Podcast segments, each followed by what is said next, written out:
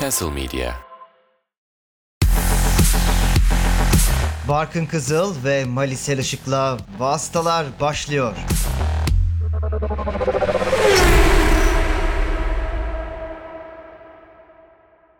Castle Medya'da Samsung Galaxy Z Fold 4'ün katkılarıyla yayınladığımız vasıtaların 88. bölümüne hoş geldiniz değerli yarışseverler. Zandvoort'ta Hollanda'da keyifli bir yarış hafta sonunu geride bıraktık. Ve bu hafta sonundan sonra ben Barkın Kızıl, Malis Erişik'le beraber sizlerle olacağız. Yine vasıtaların bir başka bölümünde. Mali hoş geldin. Hoş bulduk. Ee, güzel bir yarış hafta sonu oldu bizim için. Yine yoğun geçen bir yarış hafta sonu oldu. Formula 2'siydi, Süper Cup'ıydı. Zaten Formula 1 söylemeye gerek bile yok. Dolu dolu geçirdik bir haftayı daha. Üst üste yarışlar gelmeye devam ediyor. Ve Zandvoort'ta hafta sonunu konuşmaya başlarken ilk olarak Galaxy Z Fold 4 ile haftanın hızını ikiye katlayan pilotu segmentimize geçeceğiz. Mick Schumacher'e sıralama performans sebebiyle burada değerlendirmeye karar verdik. Güzel bir sonuç aldı. Mick Schumacher belki istediği, aradığı bir sonuç aldı. Uzun süre sonra Q3 görmeyi başardı ki Corina'nın da orada olduğunu hatırlatalım.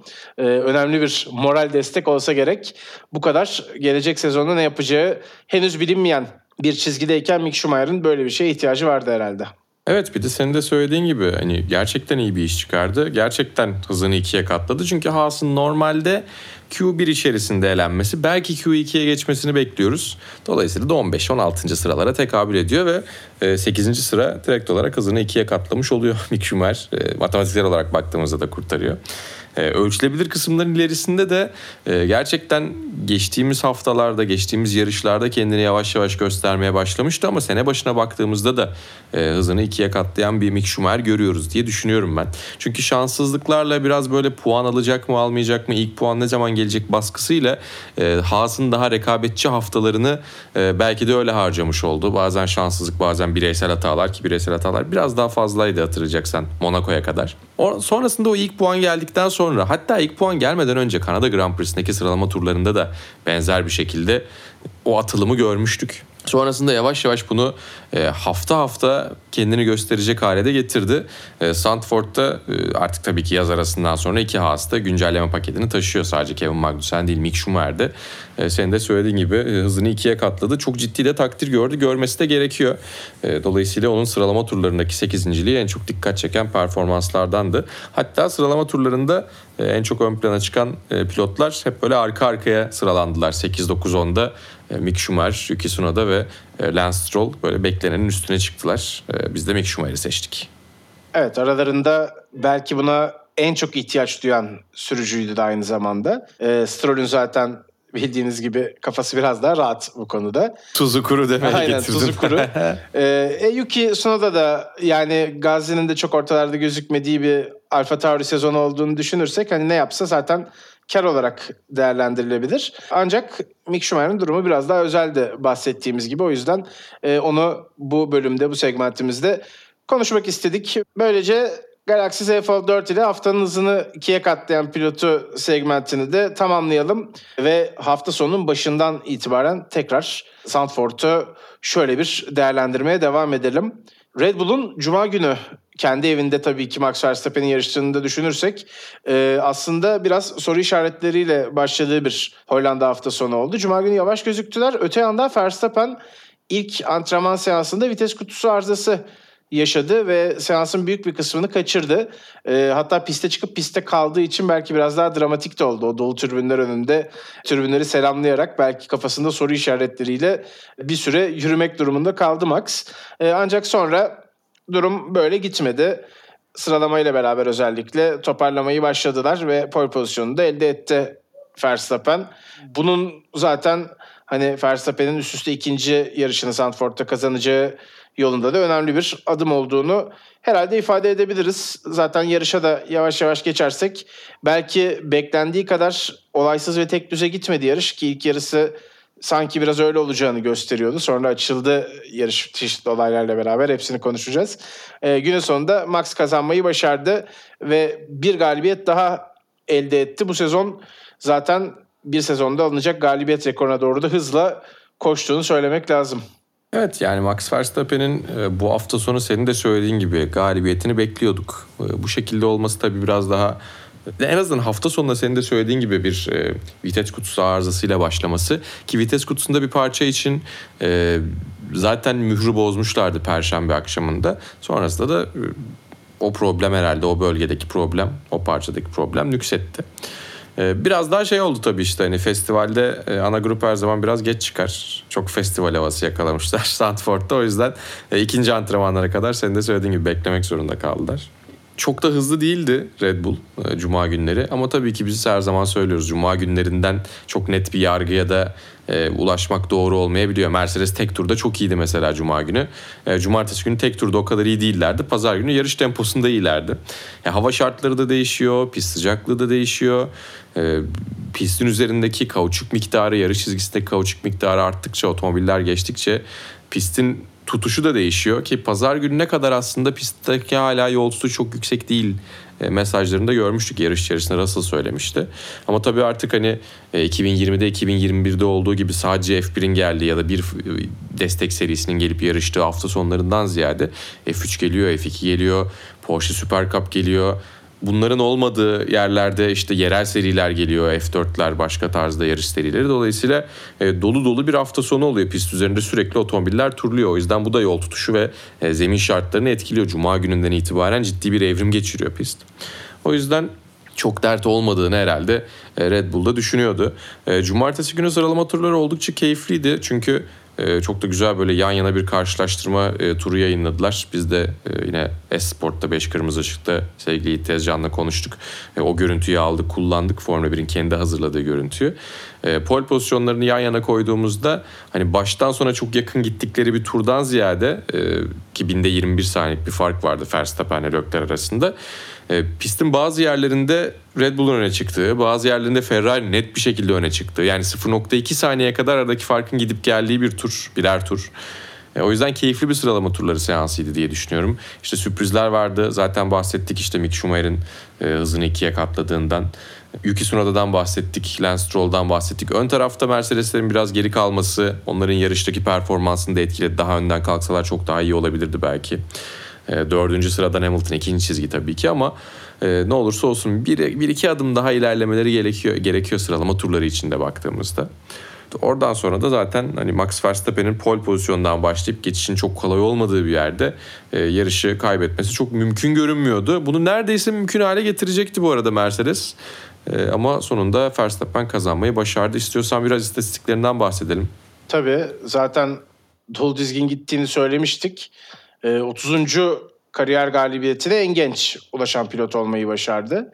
E, aynı zamanda bu sezon yanlış hesaplamıyorsam kariyerindeki tüm galibiyetlerin üçte biri de gelmiş oldu değil mi Ali? E tabi evet e, bu sezonki 10. galibiyetini elde etti. Tabi şunu da söylemek lazım e, yarış sayısı olarak baktığımızda Schumer, e, Vettel, Senna, Prost ve Hamilton'ın arkasında Mansell ve Alonso'nun önünde 30. kariyer galibiyetine ulaştı. Çünkü tabi ki bunu bu arada Max Verstappen de kendisi söylüyor. Bu tarz rekorlarla ilgili ya tamam güzel tabii ki bunlar ama sezonda çok daha fazla yarış olduğu için sayı olarak bakıldığında biraz onu da düşünmek gerekiyor diyordu. Evet kariyer sonunda zaten toplam yarış galibiyetinde de bu etki edebilir. Yani bu sezonların pek kısalacağı benzemediğini söylemek lazım önümüzdeki senelerde de. Aynen biliyorsun önümüzdeki sene 35 sonraki sezon 45 artık her hafta bir yarış bekliyor e, Stefano Domenicali. E, ama tabii ki çok özel bir performans veya çok özel bir e, başarı olmadığı anlamına da gelmiyor bu. Ki yani şöyle de bir durum var.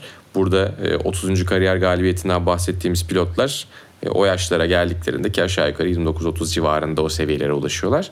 E, dominant otomobille şampiyon olma şansını, fırsatını yakalamış oluyorlar. Geçtiğimiz yıl hızlı bir otomobil vardı. Dönem dönem sezonun en hızlısıydı. Dönem dönem değildi Max Verstappen için. Bu yıl sezonun bir noktasından sonra e, dominant otomobil diyebiliriz diye düşünüyorum artık. O yüzden hani eline geçen otomobiller içerisinde de yarış zaferi potansiyelini düşündüğümüzde yine bence çok acayip bir istatistik. Çok da genç bir isim e, ve başarıları da devam edecek zaten. Aynı zamanda tabii e, Alonso ve Mansell'ın kariyer galibiyeti sayısında da e, hemen arkasında yer alıyor. O listeleri de ufak ufak e, tırmanıyor. E, burada tabii ki artık puan farkının da ciddi anlamda artmasıyla ki ondan da bahsedelim. Verstappen'le ikinci pilot arasındaki puan farkı Avusturya'da 38'di ki yani 46 puandan gelip 38 puan fark açtı işte böyle şey mi olur falan diye konuştuğumuzu hatırlıyorum. Fransa'da 63 oldu. E, Macaristan'da 80'di. Belçika'da 93'e çıktı. Hollanda'da 109. Buradan sonra 109 puanlık bir farkla gidiyor Monza'ya. E, dolayısıyla artık e, buradan döner mi dönmez mi bırakalı biraz olmuştu. Ama nerede şampiyon olabiliri düşünüyoruz. Singapur'da teorik olarak mümkün. Ferrari'nin başına epey bir şeyler gelmesi gerekiyor ama Singapur'da şampiyonluğunu ilan edebilir 5 yarış kala. E, Suzuka biraz daha mümkün gibi duruyor sanki. Hem de Honda için rüya gibi bir senaryo olur. E, hani Porsche ile de anlaşacak gibi durmuyorlar. Honda ile devam etmek için bir adım da mı olur? Çünkü e, bir de şöyle bir durum var. 80'lerin sonunda işte 90'ların bazı sezonlarında son yarış işte e, Adelaide olmasına rağmen bazen orada biten e, Suzuka'da belirlenen şampiyonlukları oldu. E, son yarışı olan yıllar da var. 2000'lerde yine e, bazı yıllarda son yarış e, Japonya'ydı. O yüzden böyle bir e, Japonya'da e, sabah saatlerinde şampiyonluk kutlaması veya şampiyonluk ilanı da biraz nostaljik bir hava katıyor. Sen ne dersin? Mümkün mü? Sence neresi olur ya da yani? E, Yani Suzuka'ya kalırsa orada olabilir dediğin gibi. 15-15 açıyor neredeyse her hafta sonu puan farkını. E, Bazen üstüne çıkıyor bazen altına iniyor. Hani bir aşağı yukarı bir sayı verirsek. Hızla gidiyor şampiyonluğa doğru. Sen de söyledin Porsche birlikteliği muhtemelen olmayacak gibi gözüküyor. Hatta iptal olduğuna dair de direkt e, haber çıktı bugün gördüm. E, Honda'nın da tam şampiyonlukla bitecek sezonda çekilmesi bu sezon hani tam anlamıyla bir Honda desteğiyle olmalarına rağmen aslında Honda ile ortaklık içinde olmamaları da enteresan. E, ama ne olursa olsun Honda'nın o desteği ve Honda'nın kurduğu altyapının da devam ettiğini biliyoruz. Yani her ne kadar geçtiğimiz yılki kadar bu işin içinde dahil olmamış olsalar da. E, Suzuka'da onlar gerçekten bunu isteyebilirler. Bir yandan Suzuka'yı da özledik. Suzuka'ya pandemi sebebiyle gidemedik. E, hatta işte geçtiğimiz sezonda Türkiye Grand Prix'sinin olduğu yarış hafta sonuna denk geliyordu Suzuka. O yüzden Japonca isim yazılı tulumlar, özel bir dizayn işte otomobilin üstünde yine aynı şekilde aynı dizaynı yansıtmıştı Red Bull takımı. Orada belki özel bir dizaynla da çıkabilirler yine tulum ve livery olarak. Ee, o şekilde böyle görkemli bir şampiyonluk kutlaması yarışı haline de çevirebilirler orayı. Eğer Suzuka'da belli olacaksa şampiyonluk. Sen ne dersin? Suzuka'ya kalır mı bu iş onu sorayım sana. Kalır canım niye kalmasın Suzuka o kadar şey değil yani bence. Ee, çünkü ya Singapur en iyi en iyi ihtimali de en hızlı ihtimal Singapur. Ee, Singapur olmayabilir diye düşünüyorum. Ya belli de olmaz bir de Singapur sürpriz de bir pist olabilir yani hani e, sokak pisti olduğu için orada çok net bir şekilde e, bir sonuca gitmektense e, belki sonraki yarışlara bakmak gerekiyor diye düşünüyorum. E, 4 yarış kala şampiyonluk da bu arada yine çok acayip bir ihtimal. Yani o da az buz bir şey değil ama e, Suzuka'da şampiyonluğu ilan ederse 4 yarış kala olacak. Yani bu sezonun başlangıcında tahmin ettiğimiz bir şey değil. Sonrasında e, Amerika'ya gidiyoruz. Ardından Meksika var. Sonra Brezilya var. Abu Dhabi var. Oralara kalmaz zaten. Evet şampiyonluk turu olarak geçebilir oralar tamamen. Evet. Ya en, en geç Amerika olur gibi düşünüyorum. 3 yarış çünkü 75 puan. Hani Ferrari için iyi bir dönem bile geçse. Ama çok net bir şekilde Japonya'dan 100 puanlık farklı ayrılabilir bence. Şu an zaten bu puan farkı 100'ün üstüne çıktı. E, biraz oynar. Biraz artar, biraz azalır. Ha bu arada 100 puanlık fark değil özür dilerim. Sao Paulo'da e, sprint haftası olduğu için orada da bir puan farkı var. Ama neyse yani sonuçta e, Suzuka'daki buradan itibaren gidebilecek yani çok büyük salınımlar içerisinde olmayan puan farkı bence Japonya gibi duruyor. Bir de dediğim gibi hani mantıklı da aslında bakıldığında hani oraya bırakmak istemezler özellikle tabii ki ama e, Honda e, işbirliği açısından bakıldığında da Red Bull'un işine gelir bence. E, kendilerini şanslı addederler orada ilan ederlerse. Ben Suzuka'yı daha net görüyorum. Evet bakalım nasıl olacak beraber bekleyip göreceğiz. E, bu pistlerden bazılarında bu arada Mercedes'in de yarış kazanma ihtimali var bence. E, Tabii bu hafta Suzuka'da sonu Mercedes kazanabilir. Belki Singapur'da işte Singapur, Singapur olabilir mesela. Singapur fena olmayabilir onlar için. Bir tek çekincem şu Singapur onlara kesinlikle aerodinamik yapı olarak %100 uyuyor ki daha önce de zaten seninle konuştuk. Ama e, sokak pisti olduğu için dalgalanma sorunu yükseder ve geride kalırlar mı? Tek e, Mercedes adına endişe olabilir. bu olur. Göreceğiz güzel yarışlar bekliyor bizi. Yani belki şampiyonluk düğümü çözüldü ama e, böyle ucu açık kimin kazanacağını çok kestiremeyeceğimiz yarış hafta sonları gelecek önümüzde. Hı hı. Bakalım ne olacak. Monza da bence onlardan bir tanesi. Kesin konuşmak zor Monza içinde. Bir Alonso galibiyeti. Düzlükte iyi bir Alpine'le. Bilmiyorum. Adaylar var. Ee, o zaman istersen biraz yarış özeline dönelim tekrardan. Red Bull'un ve Verstappen'in şampiyonluk ihtimallerini değerlendirmiş olduk. Ee, yarışta öne çıkan ikinci takım yani bu Red Bull'u bir kenara bırakırsak Mercedes oldu Ferrari'ye kıyasla. E, çünkü cesur bir strateji yaptılar ve özellikle yarış gününde hızlı gözüktüler. E, tek pit stop stratejisini seçti Mercedes ve çalışmaya ve galibiyet getirmeye çok yakındı aslında bu strateji. Yani son bölümde o güvenlik aracı ve sanal güvenlik aracı bölümleri olmasa muhtemelen Mercedes galibiyetinden bahsediyor olabilirdik bugün bu kayıt sırasında. Ee, belki Hamilton'ın bir yarış galibiyeti çıkarttığını konuşuyor olabilirdik. Ama işler öyle gitmedi. Bu durumda da tabii Sunoda ve Bottas'ın ciddi anlamda etkileri oldu. Ee, Yuki Tsunoda'nın olayı zaten garip yani. Hani Bottas'la ilgili çok söyleyecek bir şey yok. Güç kaybı yaşadı otomobilde ve durmak zorunda kaldı. Belki o yarışta Tsunoda'ya kıyasla daha da büyük bir kırılma anı olsa da hani onda çok Bottas'ın veya Alfa Romeo'nun kontrolünde olan bir durum olmadı. Ama Yuki Tsunoda'nınki enteresan. Ee, bir anda pit stop çıkışında lastiklerin doğru takılmadığını düşündüğünü söyledi Tsunoda. Düzlüklerde otomobil yana çekiyormuş. Sürekli kontra vermesi gerekiyormuş. Oradan böyle bir çıkarım yaptığını söylüyor. Ee, bir kere daha pit alanına çağırdılar. Ee, hatta daha öncesinde durdu ve kemeri çözmüş durduğunda. Ee, kemerinde takılması gerektiği için zaten Tsunoda'nın bir müdahaleye ihtiyacı vardı. Lastikleri kontrol ettiklerinde böyle bir durum olmadığını gözlemliyorlar. Ee, bir yandan kemersiz neredeyse bir tur attığı için zaten orası bambaşka bir tartışma konusu. Sonra Tsunoda tekrar piste çıkıyor ve e, problemin devam ettiğini söylüyor. Bu da belki hani bir başka soruna işaret ediyor olabilir araçtaki. Tam hala net açıklama var mı ben görmedim ama belki sen görmüşsündür şimdi eklersin. E, bütün bu olaylar yarışı biraz Mercedes'in ellerinde alıp Red Bull'a getirdi.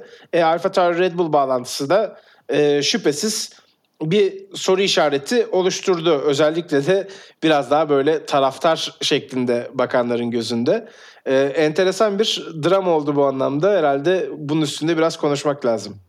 Evet yani komplo teorileri ortaya çıkmaya başlamış. Çeşitli e, garip mesajlar, garip e, tweetler, yorumlar çıkmış ama ne kadar e, önem vermek gerekiyor onlara bilmiyorum. Evet ilginç bir durum oldu. Şimdi şöyle bir dezavantaj oluyor. E, Red Bull'un ikinci bir takımı olması, B takımı olması onlar için büyük bir avantaj. Çoğu anlamda. E, bir marka görünürlüğü anlamında. Şu anda moda markasını, giyim markasını Alfa Tauri'yi orada tanıtıyorlar. Ee, onun dışında öncesinde e, yine Red Bull'un farklı ürünlerini de tanıtıyorlardı. Dolayısıyla çifte tanıtım. Red Bull tabii ki bu iş içerisinde çok başarılı. Takdirde görüyor Hamilton da bu hafta bahsetti. Ee, ama bir taraftan da tanıtım için de Formula 1'de olmaya devam ediyorlar. Burası oranın yüzü.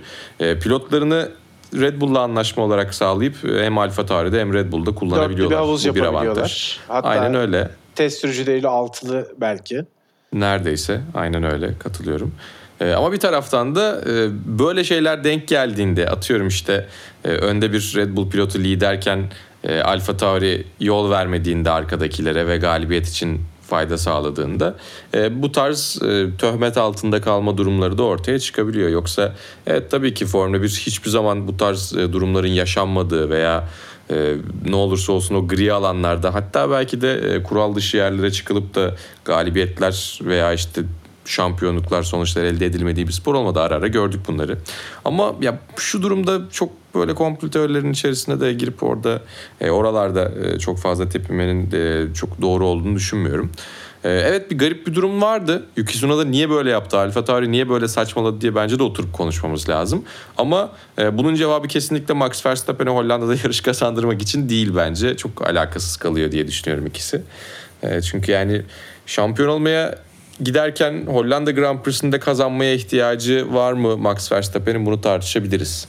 E, Max Verstappen e, bu durumlar olmasaydı Sunoda ve Bottas'ın güvenlik araçları olmasaydı, sanal güvenlik aracı ardına güvenlik aracı olmasaydı e, pist üstünde geçmek zorunda kalacaktı Mercedesleri ama geçebilirdi. Neden olmasın?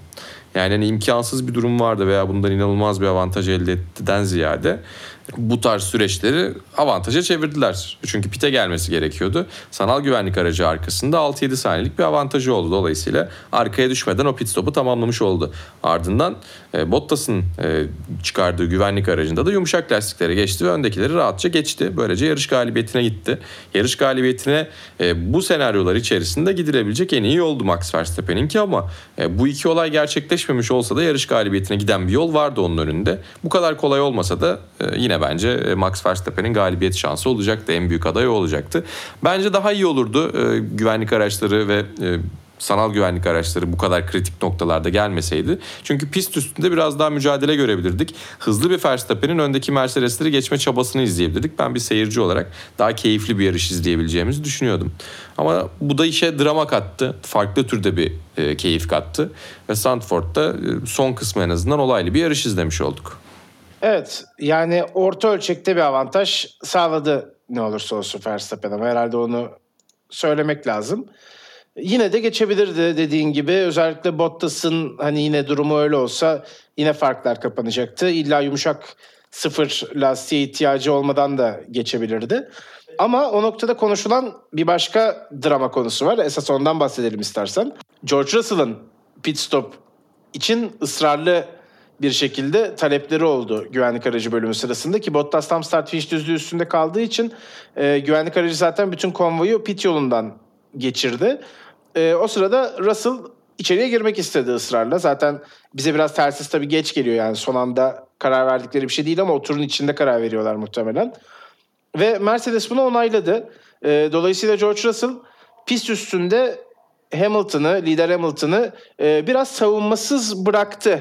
Yani en azından bir takım arkadaşının arkasında olma konforunu elinden almış oldu Hamilton'ın. Zaten yarış başladıktan sonra da e, Verstappen hemen ilk virajda çok da keskin ve agresif gözüken bir atakla geçiş yapmayı başardı. E, zaten o konularda hiç geri adım atmıyor. Yine ben biraz takdir etmemiz gerektiğini düşünüyorum. Hiç korkak alıştırmıyor eline. E, geliyor istediğini alıyor gidiyor zaten. Sonra da hemen uzaklaştı. Bir anda neredeyse bir buçuk saniye kadar farkında fırladığını gördük o turun içinde.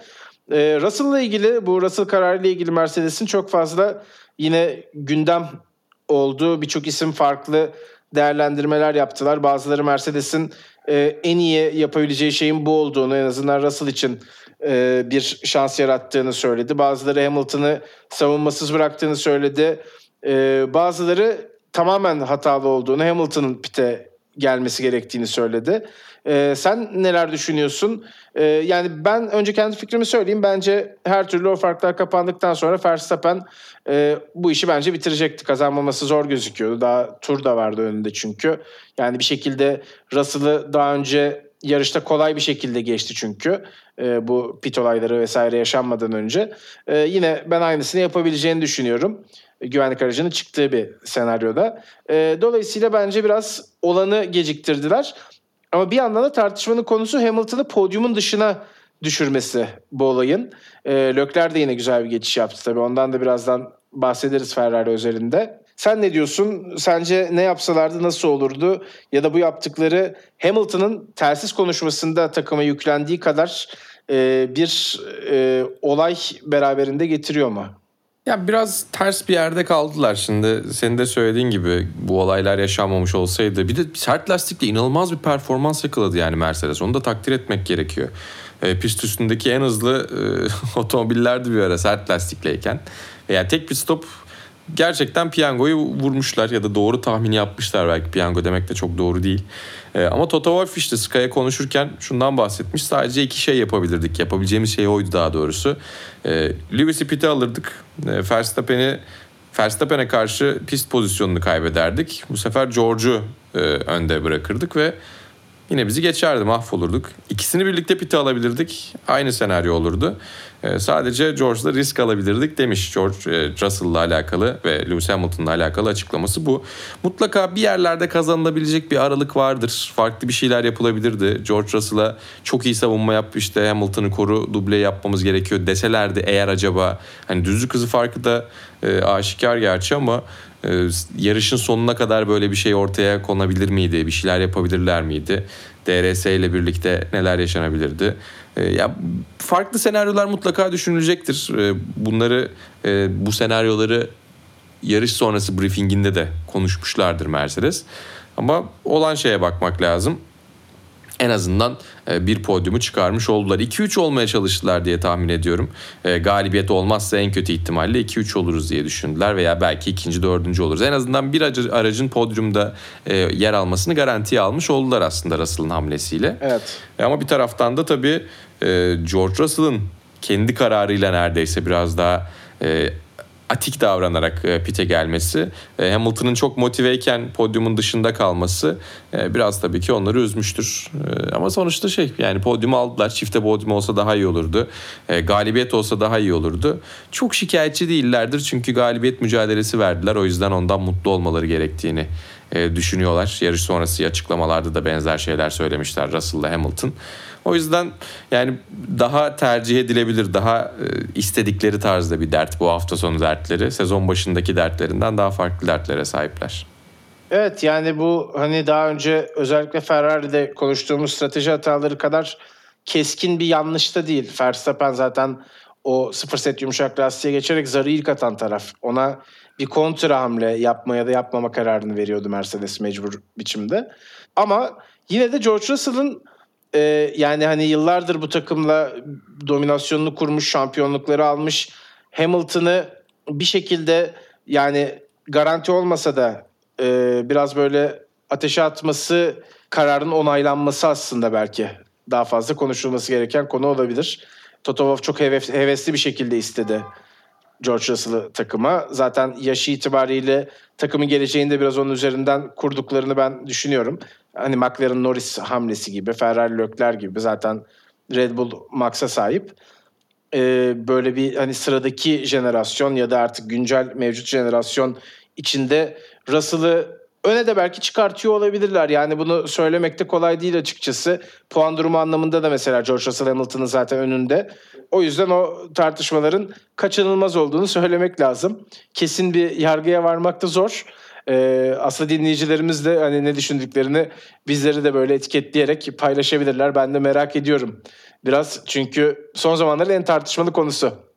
Mesela Ferrari'nin hataları tartışmaya açık değil. İstersen oraya geçelim. ee, yani özellikle Perez'in, Perez'in zayıf kaldığı bir günde Carlos Sainz'in başını bu kadar yakmış olmaları bence doğrudan kendi ayağına sıkmak oluyor ki Mercedes de güçlü bir rakipti bu hafta sonu dediğimiz gibi. E, Sainz'a ihtiyaçları vardı yarış içinde. Evet Sainz'ın temposu ilk bölümde de Leclerc'e göre zayıf kalmıştı ne olursa olsun ama mesela işte dediğim gibi Perez'i belki avlayabilirdi. Belki onunla yarışabilirdi. Günün sonunda hiçbir şekilde Carlos Sainz'ın 8.liği Ferrari için kabul edilebilecek bir sonuç değil. Yani Ferrari'nin 6.lıktan aşağıya düşmesi e, doğrudan başarısızlık anlamına geliyor. Bir de bu başarısızlığa giden yol çok saçma. Pit stop esnasında sol arka lastik unutuldu. E, lastik tabancası yerdeydi ki Perez o tabancanın üstünden de geçti. E, ardından güvenli olmayan bir çıkış pit alanından e, Alonso ile burun buruna geldiler. Oradan da bir 5 saniyelik ceza daha da geriye düşürdü sıralamada Sainz'i. Yine kabus devam etti. Ferrari orijinal şekilde şaşırtmaya da e, devam ediyor bir yandan. Başka hatalar buldular yine kendilerine. Tebrik ediyoruz. Monza'yı bekliyoruz diyelim. E, Lökler'in üstünde duralım ama biraz daha. 10 yarışta ikinci podyum sadece. Şampiyonluk yarışı zaten hemen hemen bitti. Yani gerçekçi ihtimaller dahilinde bitti. Matematiksel ihtimali kaldı bence. Ee, sen neler söylemek söylemek istersin? Lökler kendi özelinde aslında kötü bir hafta sonu geçirmedi. Evet yani Sherlockler için ideal sayılabilecek bir hafta sonu muydu? Daha doğrusu şampiyonluk mücadelesi veren bir takım için yine ideal bir hafta değildi. Çünkü rakiplerinden puan çalamadılar. Puan farkı açıldı. O yüzden ideal değildi. Ama bir taraftan yani Sherlock'lerin o kadar iyi bir sonuca ihtiyacı vardı ki artık e, böyle bir haftadan memnun olması gerekiyor. Ama bir taraftan da o kadar yani mutlu olunacak değil ama belki memnun olunacak. Biraz tatmin e, duygusu. Belki Monza öncesinde biraz bir işlerin iyi gidebileceğine dair birazcık inanç. Yani olumlu tarafından bakıldığında vardır bir şeyler. Ama diğer taraftan madalyonun ödü, öbür yüzüne baktığımızda da e, diğer tarafına baktığımızda da 109 puanlık bir fark var orada. Monza'ya giderken Red Bull'un düzlük hızı bence Ferrari'yi zaten endişelendirmeli. Kendi evlerinde kazanamazlarsa e, sezonu kaybetmenin üstüne bir de ciddi bir baskı ve hoşnutsuzluk taraftar tarafından kendi evlerinde kaybettiklerinde olacaktır. E, tabii ki orada en son kazanan yine Sherlockler de 2019'da. Ya biraz moral depolayarak gidecektir tabii ki. Çünkü sonuçta tekrar podyuma çıkmış oldu. Tekrar biraz daha normalleşme sürecine girdiğini düşünebilir. E, ama bir taraftan da e, Avusturya'da kazandığında da belki sonraki yarışlarda yine benzer şeyler olabileceğini düşünüyordu. Fransa'da kendi hatasıyla yarış, yarış dışı kaldı ve e, her şey neredeyse tepe taklak oldu. E, o yüzden hani evet tabii ki Ferrari Lökler adına yapabileceği şeyleri doğru yaptı gibi görünüyordu. E, gerek pit stoplar olsun, gerek strateji olsun, gerek hız anlamında da otomobilin ayarları anlamında da iyi göründüler. Ama bir taraftan da yine beklediklerinden daha fazla lastik aşınması yaşadılar. Yani e, öngörüleri tutturabilmek ve çok iyi bir sonuç olmamasıyla e, iyi bir sonuç elde edip öngörüleri tutturamamak arasında bir denge var. Yani hangisini tercih edersiniz biraz düşünülür. Tabii ki sonuçlar önemli ama öngörüler konusunda biraz bence yine ters köşede kaldılar. E tabii ki bir taraftan da yani Sainz korkunç bir e, yarış geçirdi. E, hem kötü bir pit stop yaptılar. Çok kötü bir pit stop yaptılar. Kötü hafif kalır. Üstüne bir de Alonso'nun önüne fırlattılar Sainz'i. Oradan da ceza yediği için e, yarışı 8. sırada noktalamış oldu. Yani zaman cezası hep e, etkiliyor iki yarıştır üst üste. O zaman cezaları başını yaktı Ferrari'nin. Açıkçası şu ana kadar Ferrari ile alakalı söylediğimiz çoğu şeyde olumlu bir şeyler bulmakta çok zorlanıyoruz. Bu takım kültürüne de takım e, havasına da atmosferine de etki ediyordur. İyi şeyler yaptıkları haftalarda dahi e, ki yani yarısı iyi yarısı kötüydü diyebiliriz bu hafta. Tabii ki kötü şeyler dikkat çekiyor. Manşetlerde yer bulan şeyler Ferrari'nin hataları ve e, kötü sonuçları üzerine. Evet tabii ki Lökler kazansaydı ve Sainz'in başına bunlar gelseydi o zaman belki biraz daha eşit olabilirdi veya daha olumlu şeyler de yazılabilirdi ya da galibiyet üzerinden görülebilirdi basında. Ama şu anda tabii ki yine Ferrari bir şekilde batırmış olarak görünüyor haklı olarak. Ee, ona da bir şey diyemiyoruz yani ne diyelim. Evet Monza'da bence Ferrari'nin kaybetmesi onlar için daha hayırlı olacaktır uzun vadede. Ee, böyle Monza'da alınacak bir galibiyetle göz boyanması fayda sağlamaz diye düşünüyorum açıkçası. Hep beraber göreceğiz önümüzdeki hafta. Hemen geliyor zaten Monza yarışı. Ee, aranın ardından yaz arasının ardından.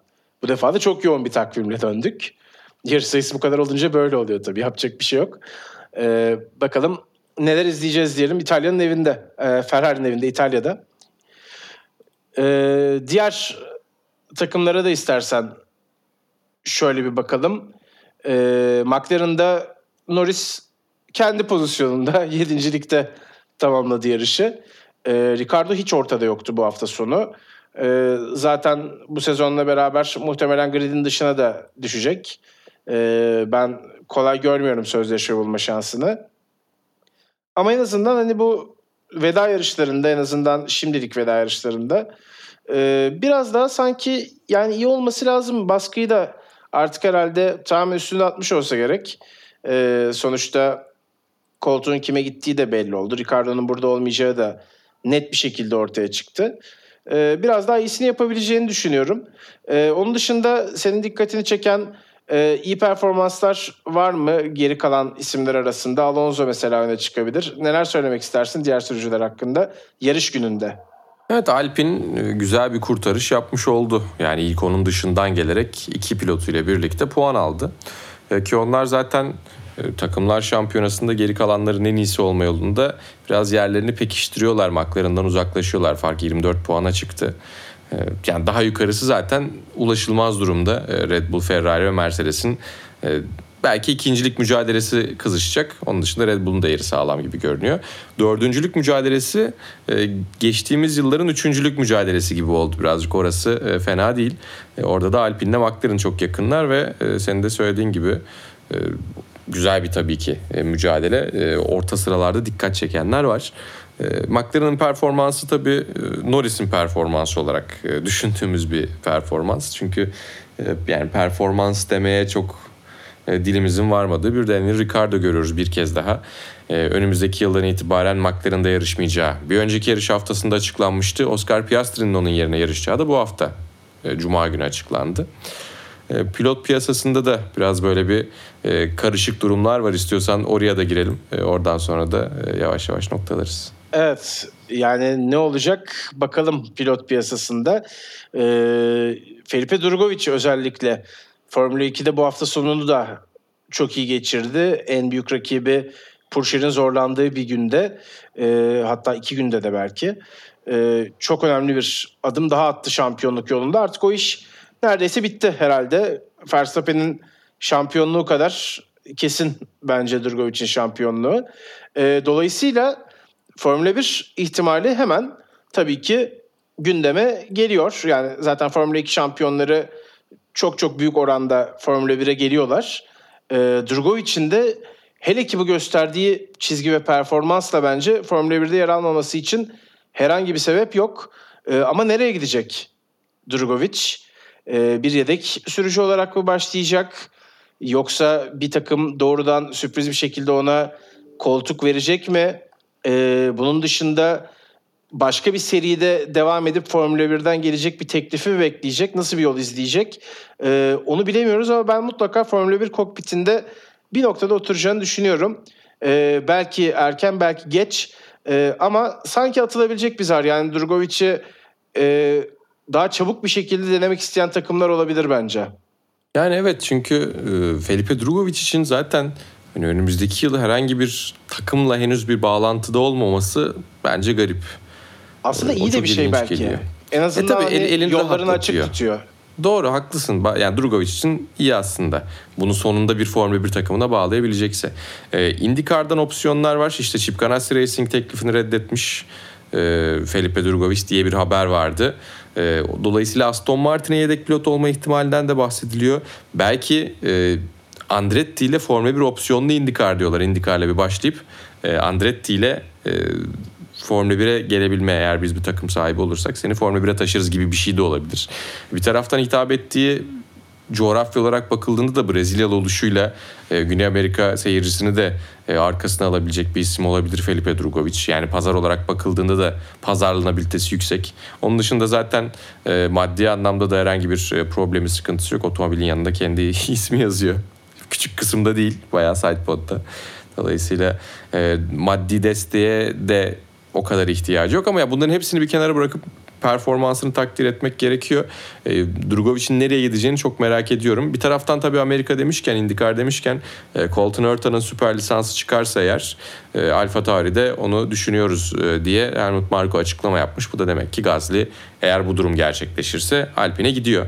O zaman Mick Schumacher nereye gidiyor? İşte Mick Schumacher yerinde de kalabilir. En güvenli opsiyon, en az riskli opsiyon Mick dediler e, Haas. Ama bir taraftan Ferrari'den indirim almak istiyorlarsa e, Giovinazzi'nin tekrar geri gelebileceğine dair e, bir takım iddialar var. Orası da karışık. E, şeyi söylemek istiyorum. E, IndyCar'la e, Formula 1'in destek serilerinin süper lisans puanlarının denkliği üzerine biraz bir e, serzenişte bulunacağım kısa süreliğine.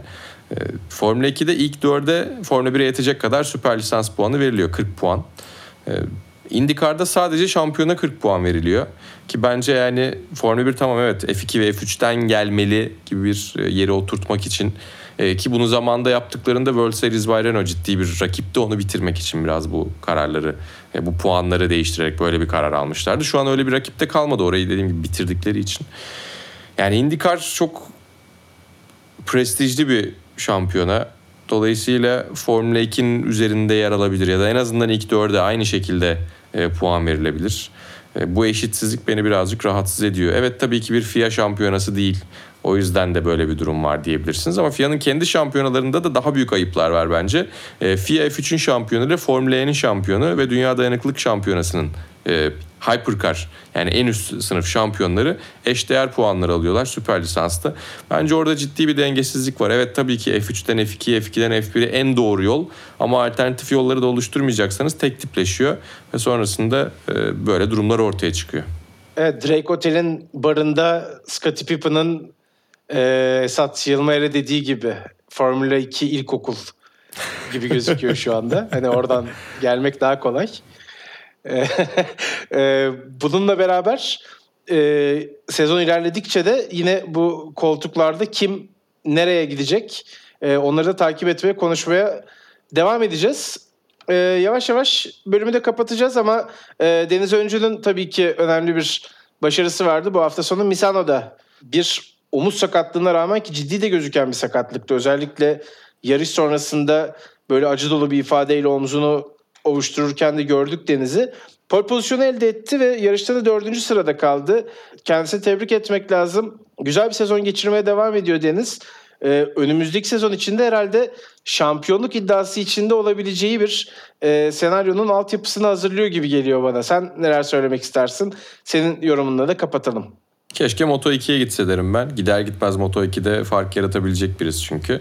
Ama Moto 3'te kalırsa kesin şampiyonluk adayı. Moto 2'de giderse bile bence hemen fark yaratabileceğini düşünüyorum. Çünkü sürüş tarzı e, biraz böyle Moto 2'nin sürüş tarzına uyabilecek şekle evrildi gibi bu sene.